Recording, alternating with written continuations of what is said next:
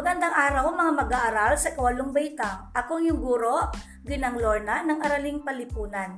Halina't samahan niyo akong tuklasin at alamin ang mga naging kaganapan sa kasaysayan ng daigdig. Makinig, makilahok at matuto dahil ito ay para sa inyo. Bago tayo magpatuloy, pakikuhang yung module sa Araling Palipunan 8, ikatlong markahan para sa mainam na pagkatuto.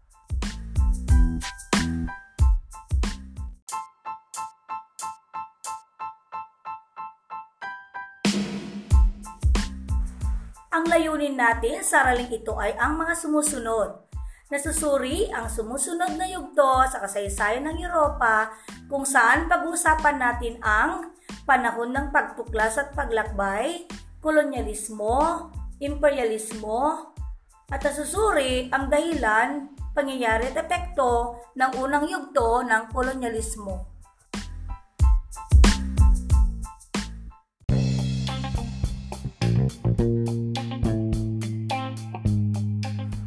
Bago tayo dumako sa ating aralin, tayo muna ay magbabalik-aral.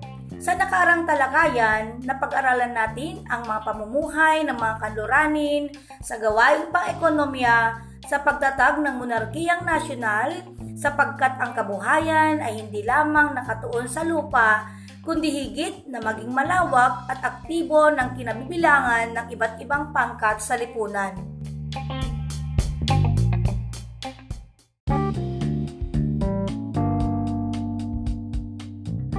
Nakita kong handa na kayo sa bago nating aralin. Pero bago tayo dadako sa ating aralin, sagutin ang mga sumusunod na tanong. Ano sa palagay ninyo ang sinisimbolo ng ginto? Ano ang mensahe na naisip hiwatig ng salitang ginto? Kung meron na kayong sagot ay isulat lamang sa papel, tandaan nyo muna at mamaya i-check natin o i-check ninyo ang iyong mga kasagutan habang tinatalakay natin ang ating aralin.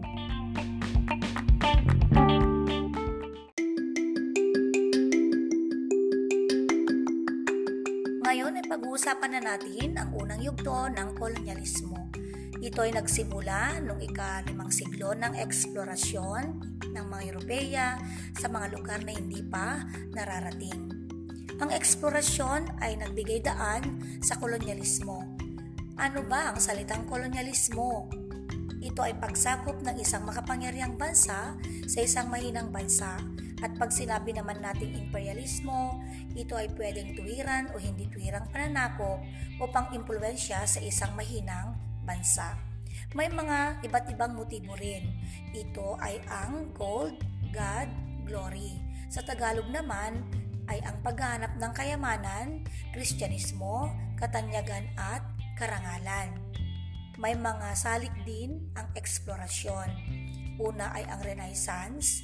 Ito ay galing sa salitang rebirth. Ito ay gintong panahon kung saan enlighten ang mga tao. Pangalawa ay ang paglalakbay ni Marco Polo. Pangatlo ay ang merkantilismo at pang-apat ay ang krusada. May dalawang bansa rin sa Europe ang nagpasimula sa paglalayag at pagtuklas ng lupain ang Portugal at ang Spain. Si Prinsipe Henry, the Navigator, ang naging inspirasyon ng mga manlalayag sapagkat pinamunuan niya ang panguna ng Portugal sa mga bansang Europe. Kaya sa pamumuno ni Ferdinand at Isabela ay napanatili ang kapangyarihan ng dugong bughaw sa Kastilya. Noong ikatatlong siglo naman ay nakadepende sila sa spices na matatagpuan sa Asia, partikular sa India. Ano ang mga spices na yon?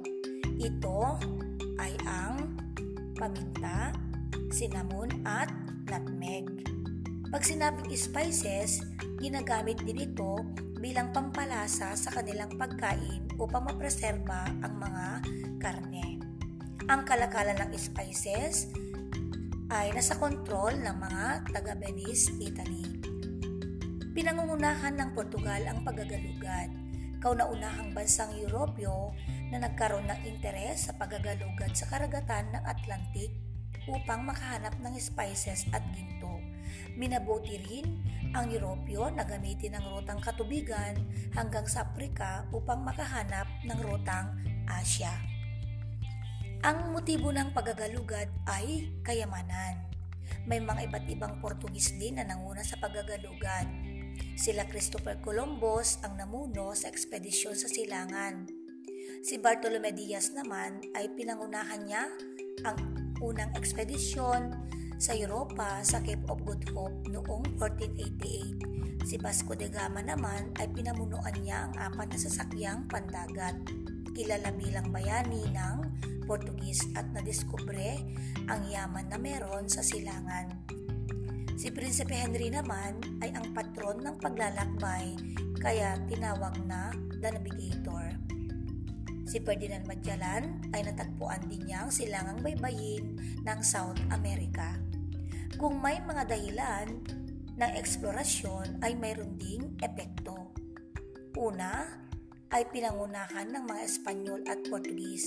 Pangalawa, nakapukaw ng interes sa mga bagong pamahalaan.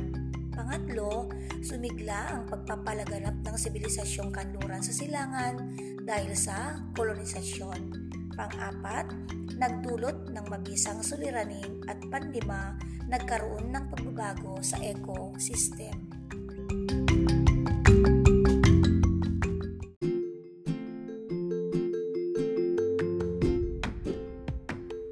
Para sa maunlad na pagkatuto, sagutin ang mga tanong na ito. Una, ano-ano ang mga motibo sa eksplorasyon? Pangalawa, ano-ano ang mga salik sa eksplorasyon? Bibigyan ko kayo ng ilang minuto para mapag-isipan at sagutin ang mga tanong. Pwede muna ninyong ihinto ang audio na ito upang makapag-isip at makapagsagot ng maayos sa mga tanong na aking ipinahagi. Pagkatapos ninyong masagutan, inyong ipagpatuloy ang pagkikinig. Ayan, tulad na ng sabi ko kanina, atin ang i-check ang iyong mga kasagutan. Siguro, karamihan sa inyo ay sumagot ng ganito. Sa motibo ng eksplorasyon ay kayamanan, katanyagan at kristyanismo.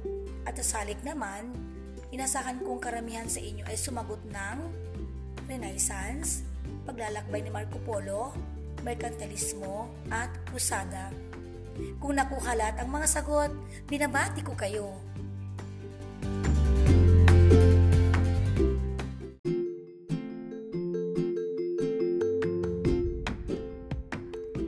Patunayan ng ekspedisyon na kayang abutin ang mundo na pinanggalingan parang sa tunay na buhay na kaya mapagtagumpayan ng mga pinagdadaanan natin ngayon. Maniniwala tayo na pagdating ng araw, mapagtatagumpayan ang mga pagsubok sa buhay.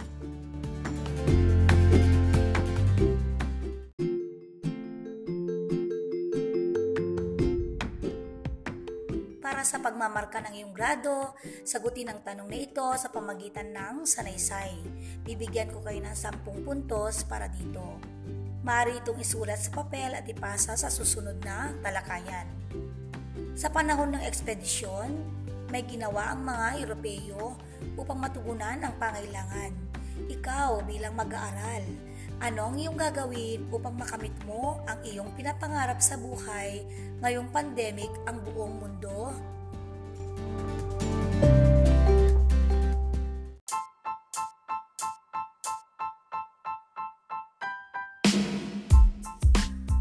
Minamahal kong mag-aaral sa ikawalong baitang sa pamamagitan ng audio lesson na ito.